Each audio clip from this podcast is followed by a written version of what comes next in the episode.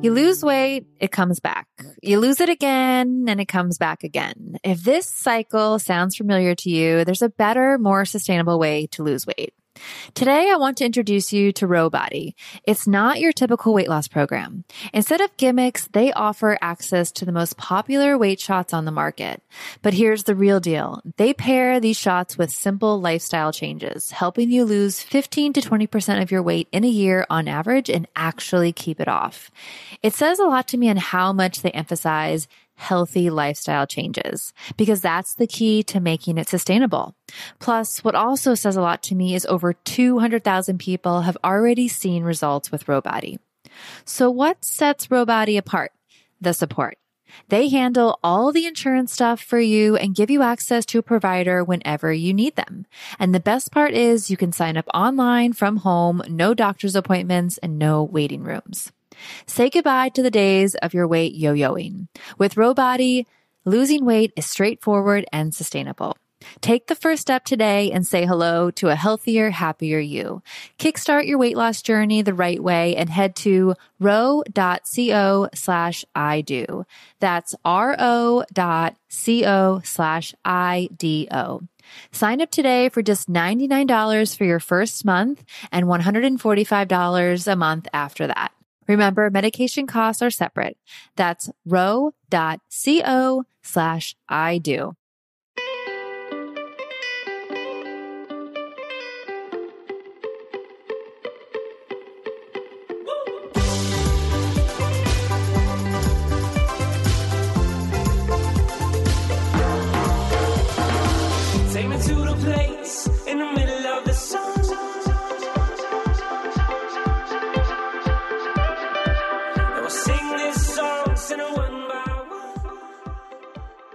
What's going on, guys? Welcome to I Do Podcast. Thanks for joining us today.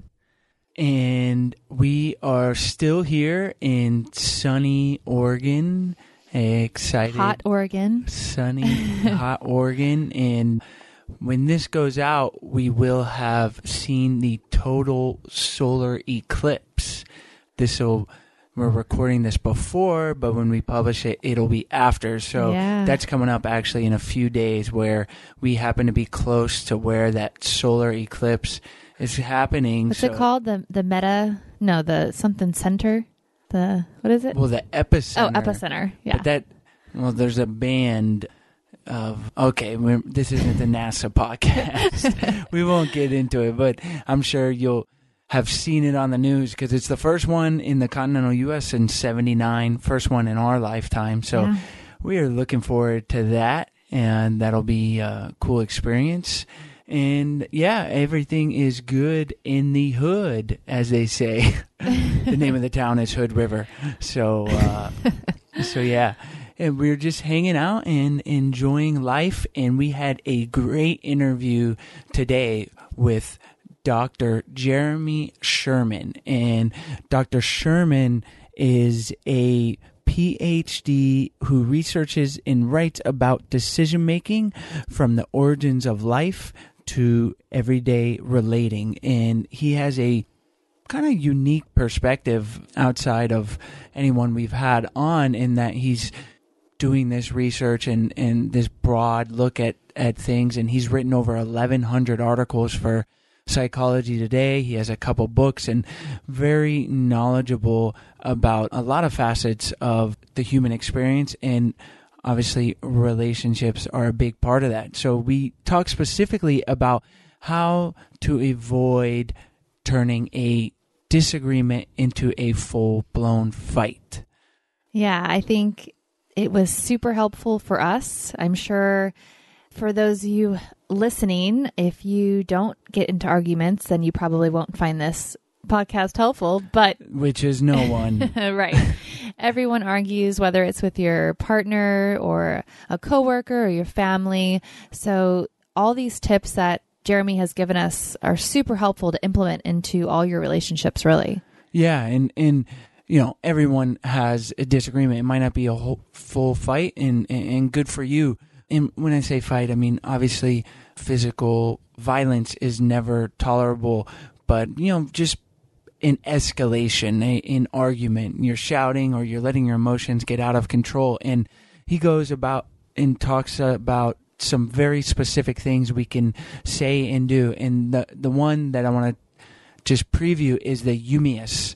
So it's uh, at first he said that I was like, "What?" It's you, me, or us, and it's stopping and pausing when a argument is is beginning, and asking yourself, uh, and if both partners are doing this, then it's even better.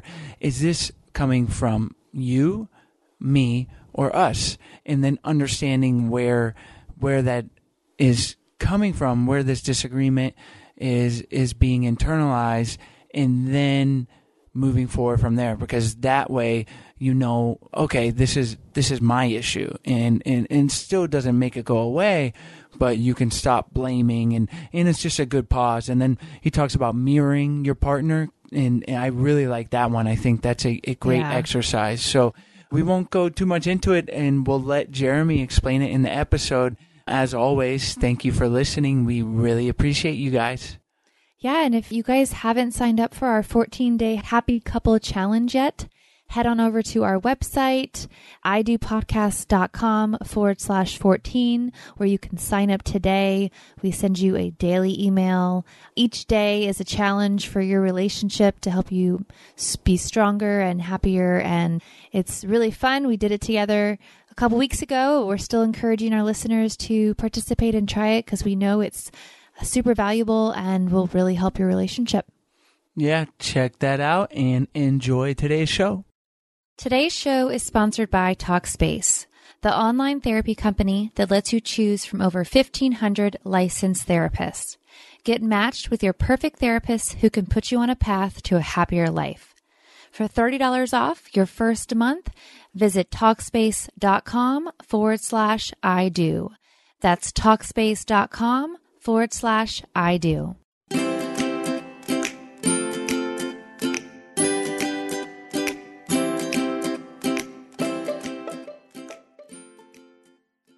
Hi, Jeremy. Thanks for joining us on the show today. Great to be here.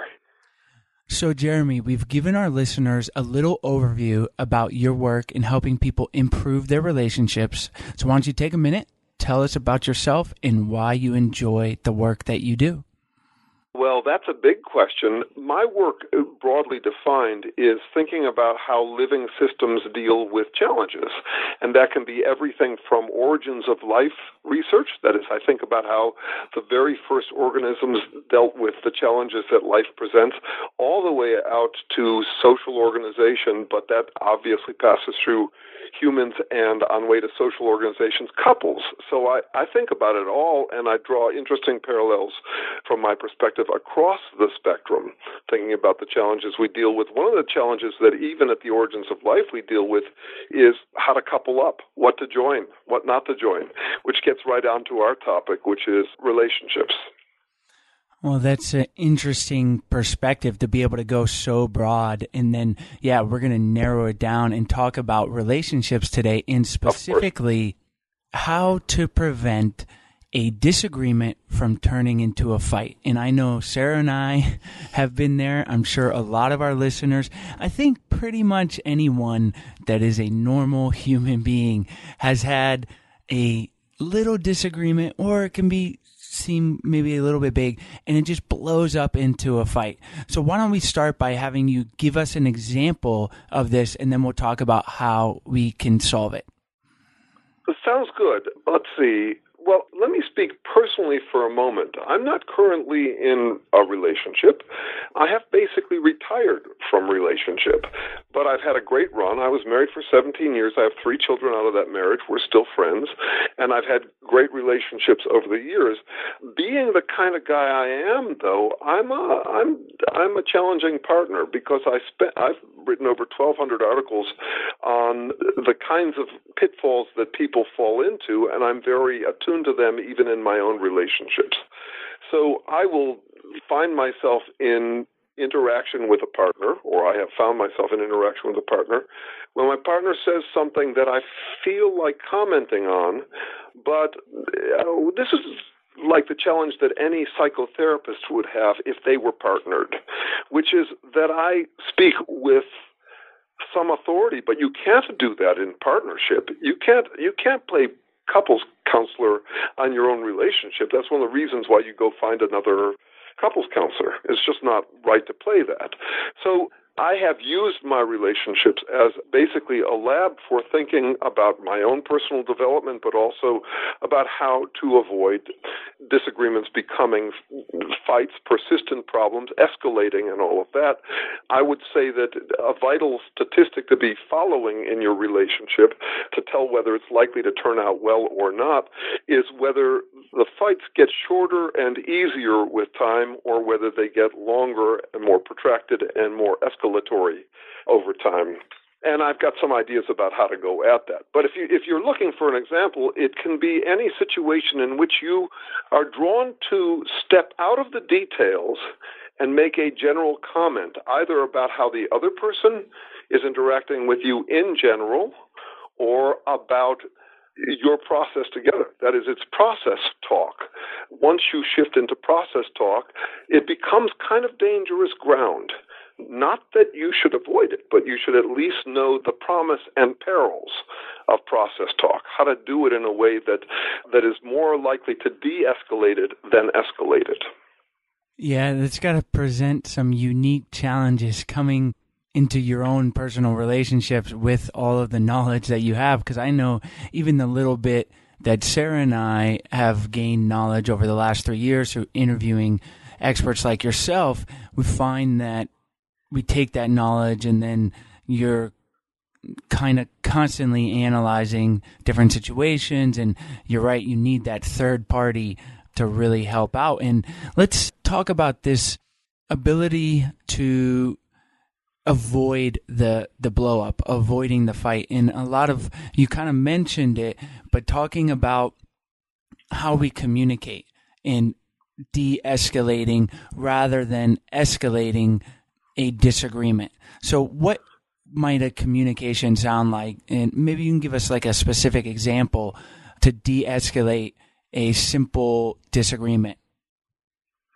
Sure. So, just a little bit of context for that. A disagreement comes up between you and your partner, and it's it's in context. That is, you've been living together for a while, and let's say you don't have an outside therapist, and let's say you may you may not need one. You're going to work it out with your uh, between yourselves. Uh, therapy is expensive. You'll go online and find your podcast, for example. You're going to look for your own techniques, but let's say you're in the middle of one of those things where you are well, the, the term for it is going meta. You're no longer talking or thinking about the details. You up level to think about how you're thinking, or you're to talk about how you're talking. Now, at that point, there's great promise and there's great peril as well. So, if you notice a pattern in your relationship, that's where it's going to up level. But the, the main thing you have to watch out for is acting as though you are the objective observer, counseling the other person on what's going on. It's very dangerous to play that role. Think of it this way imagine you are two lawyers in a courtroom and you're advocating your case, and one of you slides up into the judge's chair and says, Let me tell you how this should be adjudicated. Let me tell you who won this, who wins this court case. It's me. Or imagine that you're two guys playing tennis, and one of you suddenly is going to play the role of referee. Very dangerous thing to do, very threatening to your partner. And what they'll do is they will pull rank in turn. The most important thing to do, if you want to avoid escalating a disagreement is to avoid mounting your high horse instantly and then dismounting slowly. That is, you cannot simply claim the higher moral ground, the higher observational ground, and simply assume you are the one who is seeing clearly and your partner isn't. It's extremely threatening at close range.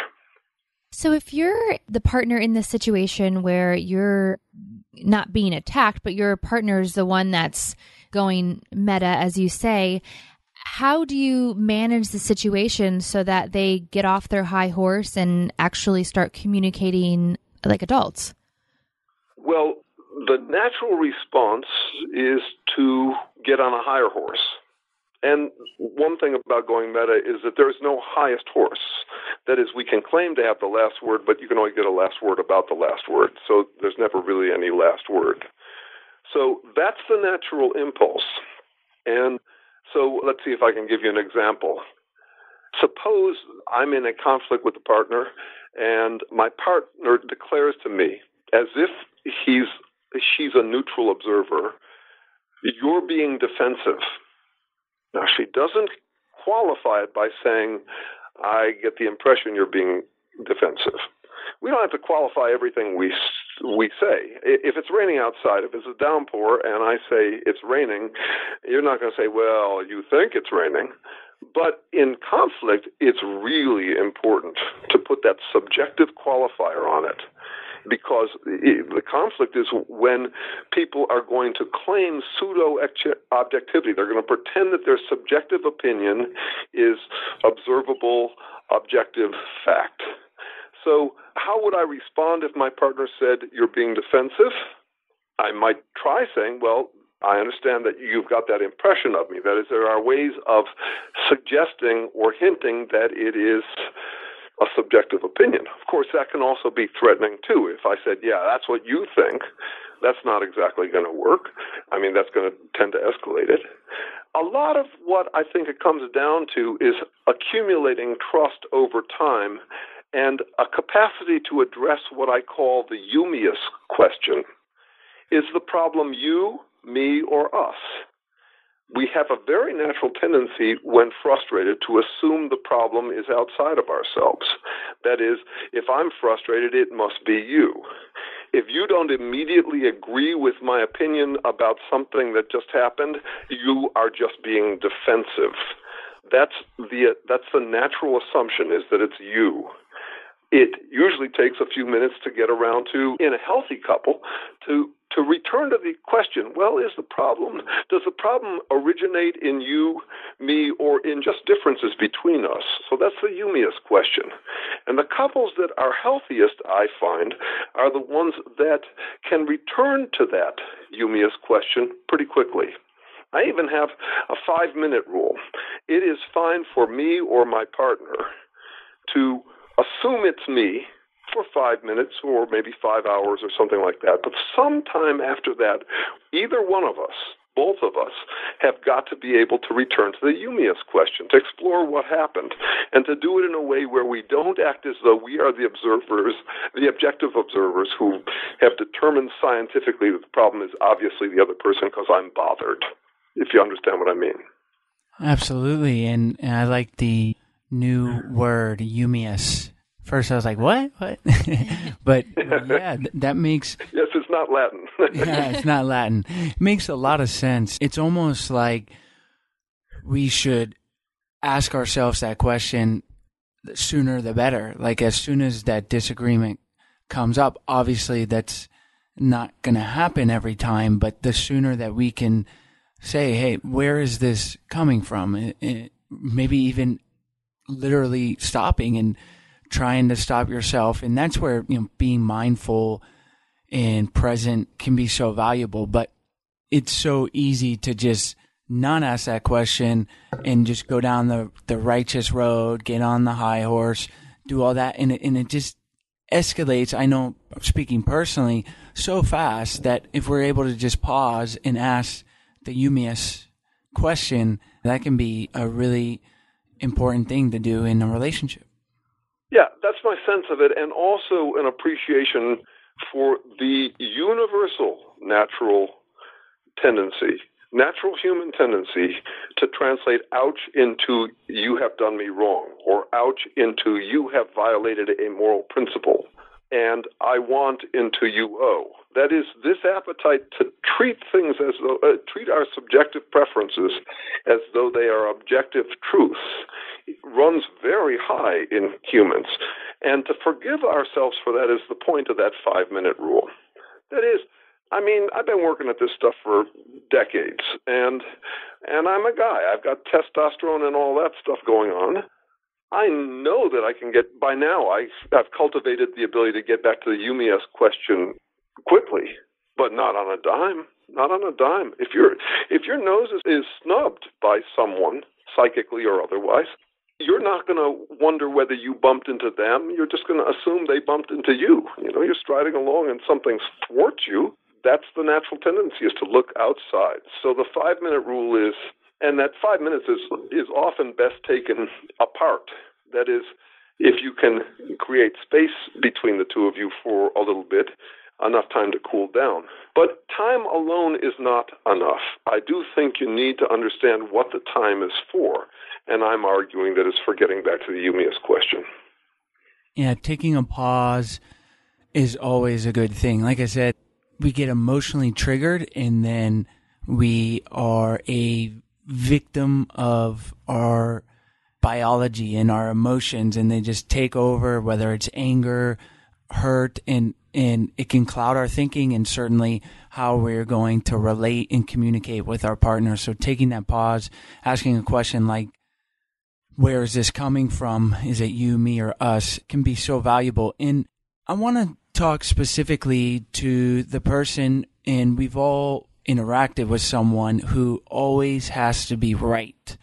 And maybe the person is this is more directed at the person on the receiving end. So how can someone navigate that if they have a partner or even a friend, coworker who is just always right? What are some things that or always has to be right, proving a point? What are some things that the other recipient can say or do to de-escalate that? Well, that's a very hot topic for me these days. I pay a lot of attention to what I call the the know-it-all formula. You don't actually have to know much in order to employ it. It's mm-hmm. very appealing to employ it. It gets employed in the service of any cause. It can be a spiritual, religious, political, philosophical cause. It's not about the cause.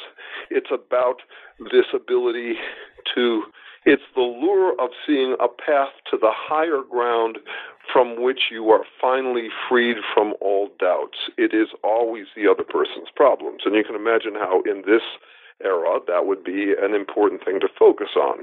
In my opinion, for example, that was largely the appeal of Donald Trump. That is, I think that's really what sells him most. The formula is very simple. It's something I mentioned earlier, which is that you play supreme judge in every debate you enter. You're willing to say or do everything, anything, and you project. And notice how simple it is. I, I've even listed the 53 moves that you would use to always deflect any doubt suggested for you onto the other person. I mean, I've I've even been working on a on a deck of trump cards that you can use to to pull this off. And like I say, you can do it for any cause. It's not about what Trump believes. I, I have leftist friends. I have spiritual friends who employ it. It's the know-it-all strategy. Now, to your question, oh, so so my point is, it's really simple to learn. You don't have to know a lot to to employ these three techniques be willing to say and do anything, play supreme judge, adjudicating every case that you're actually a, an advocate in. That is, you play the judge over over every debate you participate in, and you project. It's always the other person. So, what do you do about that? You point it out. You actually go meta. You say, "This is what you're doing." And what's interesting about doing that is that they will respond by affirming exactly what you're saying. so I've been interested for a while in what I call tar babies. A tar baby is where you criticize someone in a way that they cannot possibly respond to without the criticism sticking better. So, for example, the, the easiest example is if, if someone says you're being defensive, you either go along with it or you say, no, I'm not, which affirms it.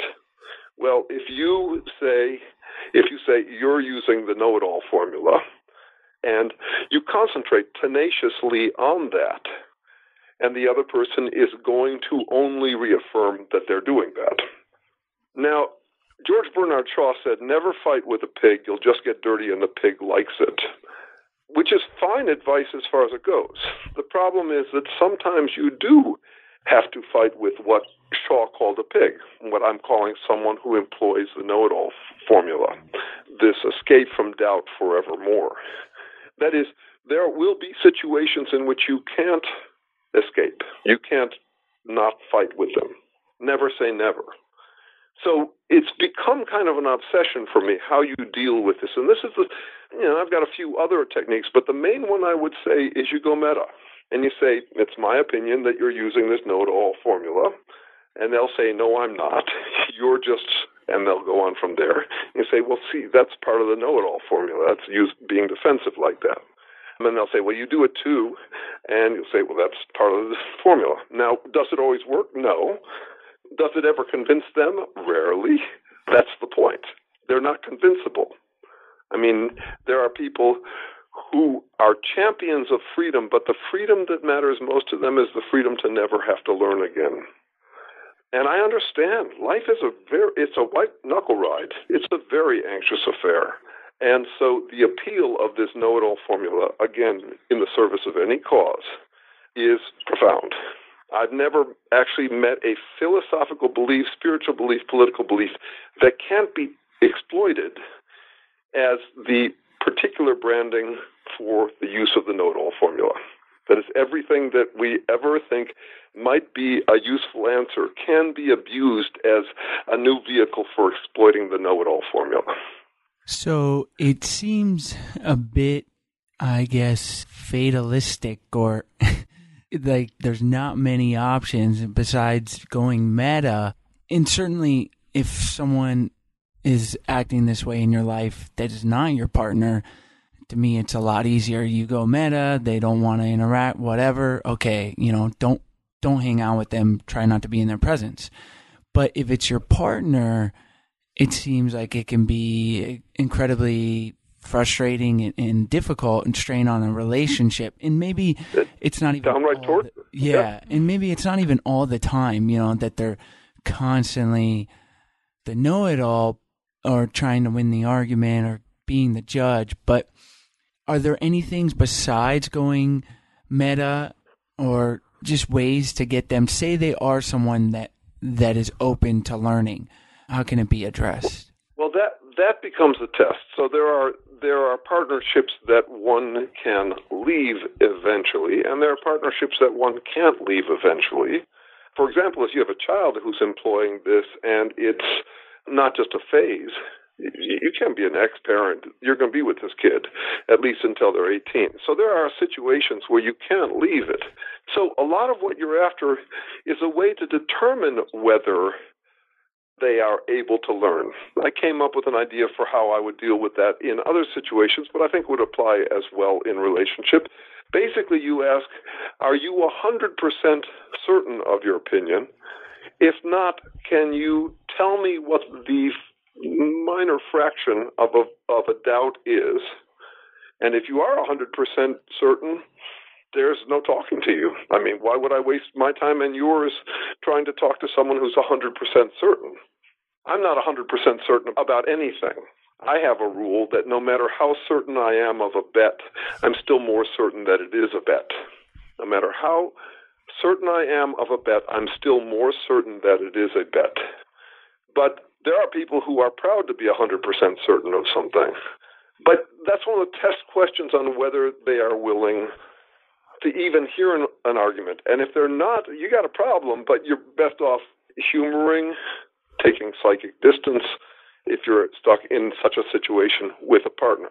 Now, what I've noticed also about partnership, it's it's very high stakes.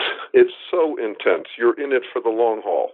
All the more reason why you should never lie to your partner, but also all the more reason why you have to be very careful, diplomatic, and even to some extent not telling the truth. That is, the stakes go up on telling the truth, and the stakes go up on not telling the truth in a partnership. This is one of the challenges. The stakes go up on negotiating aggressively. It's an odd and you could say sad thing about the situation. You know, you go on dating sites and you find these people who say they don't play games and they're honest and they're kind and all of that. Probably so in everyday life, but relationship is such a high stakes commitment. You have pledged to feel a certain way about someone for eternity that you will he- you will hear people pull out whatever is in their potential arsenal to get their point across, to maintain their dignity, to win in negotiations. So I try to keep that in mind. It's not the other person necessarily so much as the nature, the framing of a romantic commitment, a marriage, or something like that. The stakes go up. It's it's a reason to actually forgive the sound of know-it-all in your partner. It's not it's not necessarily that they have a, a personality problem. It may just be that in this context, the stakes are so high that people pull out all this sort of stuff. But it, but one way or another, what I would suggest is moving towards a framing where you can return to the Eumias question, if you can do that. And back to this question about does time apart always help? Yeah, to some extent, but I've certainly also seen situations in which time apart is spent fuming and actually becoming, you know, rehearsing the things you will say when you resume the argument. So that's why I'm suggesting here that if you know what that time apart is for, it's for it's for the five minute rule. You need a couple minutes to calm down and then return to the exploration of whether the problem originates in you, me, or us, and also a separate question, which is what will address the problem. You know, who who's best off re- addressing the problem? Here's an example. I don't like onions. I don't know why. I never have liked them. That's my fault. That's my issue. When we're cooking together in the house, that might mean that my partner, even though she's got no responsibility whatsoever for my distaste of onions, doesn't cook them for me. And likewise, when I cook for her, I might cook with onions and then separate some for me. So what I'm saying is the Eumias question is actually two questions. Where does the problem originate? And since where it originates is not necessarily what will resolve it, sometimes we make accommodations to each other, even though the problem is in the other person. I'm going to take care of it. Those two questions, to come back to that thing over and over and to practice and to learn how to bring yourself back to the Eumias question. And if you can't do that, I don't know how. I don't know how you resolve it.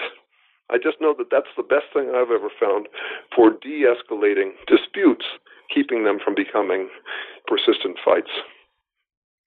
So, you know, Chase mentioned that, well, like all listeners, I'm sure that are that are listening have gone through these types of situations, and I'll be, you know, the first to say that I can tend to get defensive when it comes to certain topics or certain conversations. So, is there besides you know, doing the Eumias between the two of us after conversation, is there anything that I can imply into my thinking so that I don't immediately get defensive and I don't know what the terminology would be, but something to kind of help me reason or help me be more mindful of what Chase is trying to communicate with me without getting defensive. Well, yes. First of all, I'm guessing you know well the Gottman Institute's work on relationships Yeah. and their idea of the four horsemen criticism, contempt, defensiveness, and stonewalling. Does that ring a bell? Yes. Mm-hmm. Right. Okay. Well, I have a problem with that framing because they're depicted often in their material as though those are objectively observable. Now, every one of those has a counterpart that's considered tolerable, admirable, useful, etc. Criticism, constructive criticism. Defensiveness, defending yourself. I would never want to be in a relationship with someone who assumes every time I defend myself, I'm being defensive. You know, there's a really interesting parallels like that all around. What's the difference between rationalizing and being rational? It's not obvious.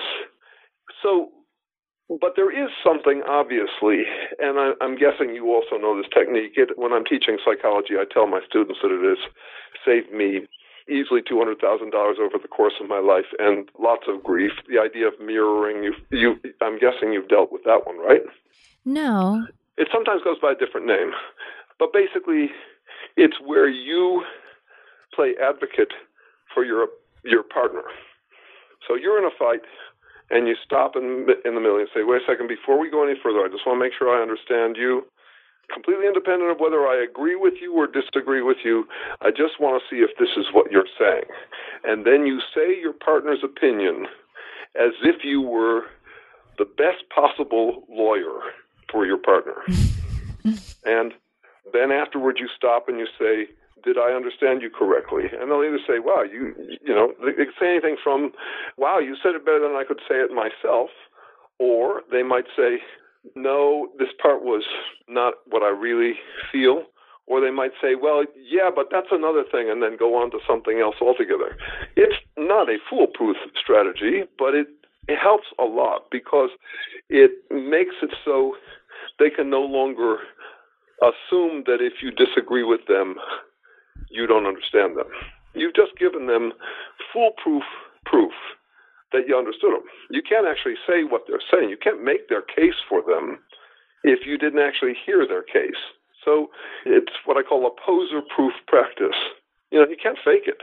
You have to be able to know what they're saying in order to say it.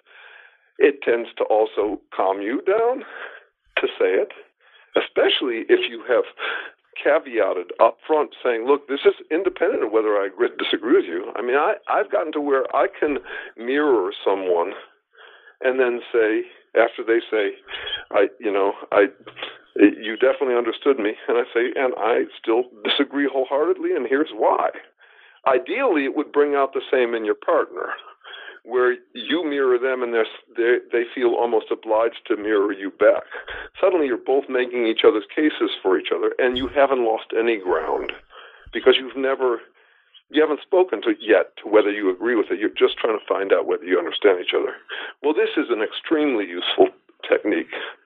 And it also makes it subjective. It, oh, by the way, you have to do it in a way that's not the least bit satire of your partner. You can't say, let me see if I understand you.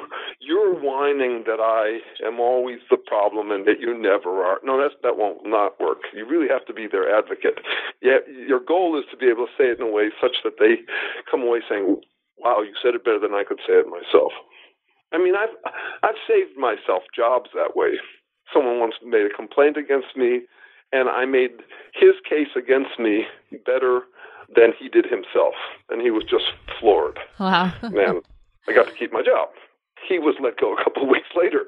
But anyway, the heart of it is that is a very useful technique, and I urge you to not assume either that all of your defenses are mere defenses or that they're all defensive. This is my problem with the Gottman work. It doesn't speak to that. It simply says, well, these are the problems and you want to avoid them. Well, sorry, that's exactly the crux of where our debates are. I mean, you know, someone says, you're just being defensive. And the other person says, no, I'm not. I'm defending myself. Well, where do you go from there? Well, one thing you don't go to is playing judge. It says, well, no, I really know you're the one. This is why I have to say, I think you're being defensive or my, my sense of it is you're being defensive. It's it's going to work a whole lot better than proclaiming as if you're the scientist in the room that obviously it should be obvious to any clear thinking human being that you're the defensive one here. Yeah, I need to work on leading with that because I I will say, Sarah, you're being defensive, and that is not moving us in a positive direction. So definitely, Yeah, it's a very the, the absence of the caveat is fighting words. Yeah, that's be- that's, making- that's dangerous. You just we don't get to play that role with each other. That was one of the predicaments for all of us. There is no final final arbiter, no judge. When we're in conflict with each other or negotiation at any level, you know, we we set up off the hierarchies, authorities, courts, supreme courts, etc. But at the level of a couple, we don't get to play the objective observer. We aren't that. Yeah, keeping that in mind is is really important. You know, remember you're not the judge. Get off your high horse and get on the same level. And I I really like the mirroring because for a lot of reasons, but even just clarifying the position of your partner, it's a form of a higher level of communication. And it's kind of buying you time that okay let me clarify this is what you're saying and as you're doing that you're you're clarifying getting on the same page and it's just a little bit of time to let the emotions process you're not going off on a, an emotional tirade. So definitely something valuable. I, I know we'll be able to use, and and I think our listeners will too. It's good. It's good. Yeah, a word about judgment. There's a peculiar meme or virus going around these days, which is that you shouldn't be judgmental.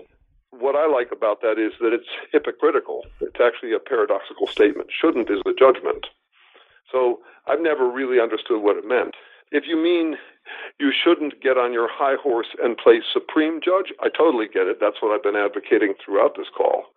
But as for being discerning, I think we all have to do it. I mean, one of the one of the Gottman four horses of the apocalypse is contempt. I'm sorry, I think that people will have contempt for other people. It will happen at close range when the stakes are high. I have I do not begrudge the slave his contempt for his master or her master. That's that's a natural response. We have a bunch of terms that are floating around in the, the psychological language that have negative connotations that are not fully deserved. Uh, just to give you one more example, passive aggressive. Is it always bad? I think it's the only recourse sometimes. It's even the most diplomatic. If you if you have no choice but to stay in a job or in the role of a slave, and if active aggressiveness is going to get you and your family killed, then passive aggressive is actually the right response. It's very important to keep in mind that it's not all it doesn't always it's not always a felony. In fact, the opposite of it is is at least as much of a problem, which is making it impossible for your partner to voice their opinion such that their only recourse is passive aggressiveness. I have a rule. If you shame me for thinking what I think or feeling what I feel, you won't persuade me to stop thinking it and feeling it. You'll persuade me to keep you in the dark you want to invite me to keep you in the dark? Is that really what you want? There's got to be room for that. And things like, well, you shouldn't be judgmental are ways of basically blocking the other person's heartfelt opinion. Basically, another way of saying, translating ouch into you are violating a moral law. Doesn't work. Or if it works, it doesn't work to your advantage because you don't want to be kept in the dark. You actually need to know what's going on in your partner. It's funny that the hypocrisy of telling someone not to be judgmental, but it seems like, and those those are all great points. It seems like maybe when that is said, it's that you don't want to be leading with that, that you're constantly in the forefront of your mind and judging your partner's actions, at least in the connotation of relationships and judgment but certainly, yeah, I, I believe, and, and I'm sure through your research, and you well know, that judgment is a natural part of, of who we are. It's how we survive. We we assess a situation. We we try to read others, but you don't want to necessarily be leading with that judgment against your partner. Is that right? Well, something like that. I think that here's how I think about that in general. We've got a bunch of virtue and vice terms floating around which are sometimes virtues and sometimes vice. I still have friends who say that love is the answer, or compassion, or empathy, or things like that. Well, I don't think of love as the answer. I think of love as the question what to love and what not to love. In fact, I don't even see how you could love everything all at once. Love takes work, it's not just lip service. And if you're going to love one thing, that's actually going to take work you don't have for something else. So the idea that love is the answer or that judgment is the problem. I'm only interested in the question of when to do them. What are the right contexts for judging? There may be situations in which judging right out is a good idea. I mean, I explore this stuff in depth because I don't think these answers are easy, and I don't think the alternatives are easy too. I don't think there's a formula for when to judge and when not to. But I do know that I want to judge where it helps and not where it hurts. And so I spend a lot of time trying to figure out how to do that. When you know, when to be open minded, when to be closed minded. These are these are the tough judgment calls that, like I said at the beginning, have been of of interest to me th- across the spectrum, because even the earliest organisms have to be open to some things and closed to others. and how they evolve the ability to be open to the right things, not the wrong things, closed to the right things, not the wrong things. Fascinating question. And I'm still living it out. I mean, I just, I, and it's a kind of trial and error process, figuring out, oh, that time I judged too quickly, that time I judged too late. You know, both we deal with those all the time. My my favorite piece of advice is the Serenity Prayer, because it frames up the challenge that life has been dealing with all along, and we're still dealing with it. The wisdom to know the difference between the situations that call for, let's say, assertiveness or surrender, judgment, which is what the courage to change something is, versus the serenity to accept things as they are, the non judgmental. I'm much more interested in the dilemmas and how we deal with them than I am in the, the formulas that people have proposed for how you deal with them like it was a recipe that always worked. In fact, I think that the focus on formulas stunts our growth on the real questions. You know, if you claim yourself to be someone who is a champion of love and love is always the answer, you will not notice the various ways that you're unloving. You won't notice the real question, which is what to love and how. Those kinds of questions. These are all very obviously deep questions. Like you said, you've been you've dedicated years and years to of thinking about them, and it's it's fascinating, really. So we'll have to have you back on, and, and we'll do a deep dive into judgment, maybe, or what to love, and definitely uh, from a philosophical angle, interesting stuff. But for now, for today's episode, we've had so much great information in this first part of the interview, and now we got to move forward to the lasting love round. Before we get into the lasting love round, want to tell you a little bit about our sponsor, Talkspace. We all need to take a little bit better care of ourselves, and our mental health is no exception. Pretty much every guest on this show recommends talking to a therapist, either as an individual or a couple, to help improve yourself in the relationships in your life. And that's why we're so excited to be working with Talkspace. They're an online therapy company that makes it easy to connect with an experienced licensed therapist that you're going to pick based on your preferences for as little as $32 a week. And how cool is this? You can send your therapist text, audio, video messages, or even do live video chat. Talkspace therapists are fully licensed and go through rigorous screening processes in addition to thousands of hours of supervised professional training. To match with your perfect therapist, go to Talkspace.com forward slash I do. And as a special offer for our listeners, you can use the coupon code I do and get $30 off your first month and to show support for the podcast. That's Talkspace.com forward slash I do. Talkspace, therapy for how we live today. What is one tool or practice our listeners can use on a daily basis to help improve their relationship? Well, I would certainly say mirroring. That is the number one technique if you are escalating towards a fight and you want to get out of it. Just give voice out of curiosity to your partner's perspective. Give healthy, encouraging voice to their perspective without agreeing or disagreeing with it. You simply say it. So it, this is a recipe. You simply say, before we go any further, I want to make sure I understood you. Not that I agree or disagree. I'm going to set that aside. I just want to know, is this what you're saying? And then you say it as positively as you can, and you ask whether you said it in a way that corresponds to what they're saying. And then you move forward, and you will find more often than not that you will move forward with greater progress, less escalation, more receptivity. Is there a book or resource you could recommend for listeners who want to improve their relationship? Well, so I haven't found the one book. Since I write about this stuff a lot, I do encourage taking a look at. I mean, mine is a peculiar perspective. And so for that, I mean, I've I've written a few books on it. Not that those are particularly published at the moment. I've got one published, and I've got another one coming out with Columbia in another couple of weeks. But I would suggest looking at my blog site, and I'll soon have my podcast back up. But my blog site is with Psychology Today, and it's Ambigamy Insights for the Deeply Romantic and Deeply Skeptical. You'll see how that's been playing out in this in, in this conversation.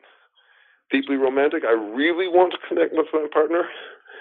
Deeply skeptical, I have to be careful. A partnership is a dangerous thing. You get partnered with the wrong person, or if you mismanage it, you're in for alimony payments and suffering and all that. We come at relationship with great receptivity and caution. And I think that's the natural state of things. I don't think the fear of intimacy is always unfounded. I think we have to balance in our lives between romanticism and, and skepticism. So that's where I would send people if they were interested more on this topic.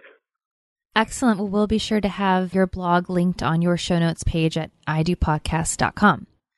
We've been married for almost three years now. Is there any advice you'd give newlyweds?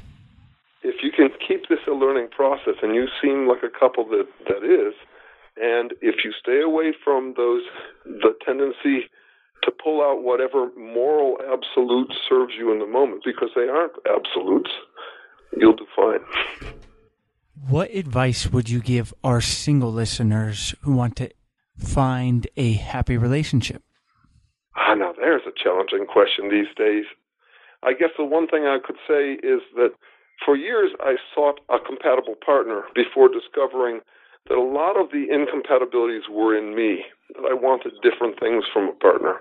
To give you an example, and I don't think I'm alone in this, there's a way in which I wanted a partnership with a bunny, not a buddy, because I wanted a very attractive partner, a very feminine partner, and I also wanted an ally in thought and all of that. So that's that's something I got to reconcile on myself. You can't necessarily get both of those things. Or another example is I want an equal, but I also want a margin of security. I prefer my partner to want me more than I to need me more than I need my partner. Well, that's an incompatibility in me. You can't actually have both. So if you're single and you're having trouble finding someone, that's one place to look. Look not just for compatible partners, but compatibility within you, but compatibility between the things you you want from a partner. Well, Jeremy, you've given us and our listeners a lot to think about, a lot of great stuff, some useful information on de escalating arguments.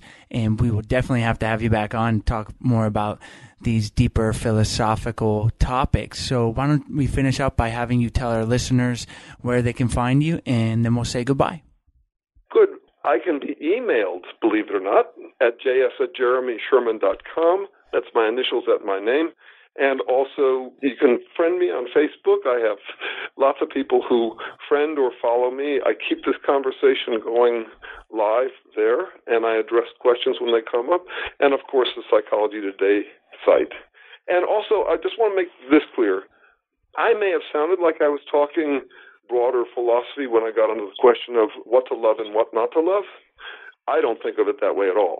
I'm talking everyday, mundane decision making. For me, it's one and the same. So if I ever sound highfalutin by bringing up big questions, I've failed because I'm really only talking about what we all are dealing with everyday life. Oh yeah, absolutely. I I didn't get that. I, I guess it's refreshing to take that broader perspective because yeah, that is the reality of what we all are going through. Yeah, me too. Me too. Thank you so much for coming on the show. All these links will be on your show notes page so our listeners can access that. And again, thank you for taking the time and we appreciate it. It was an excellent interview. Great. Glad to hear it. And have me back anytime. Hey guys, we hope you enjoyed the show. If you haven't signed up for our 14 day Happy Couple Challenge yet, head on over to our website at idopodcast.com forward slash 14 to sign up today.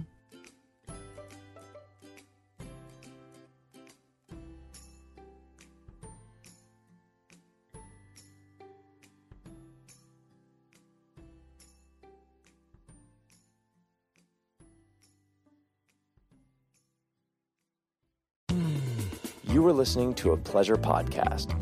For more from our Sex Podcast Collective, visit pleasurepodcasts.com.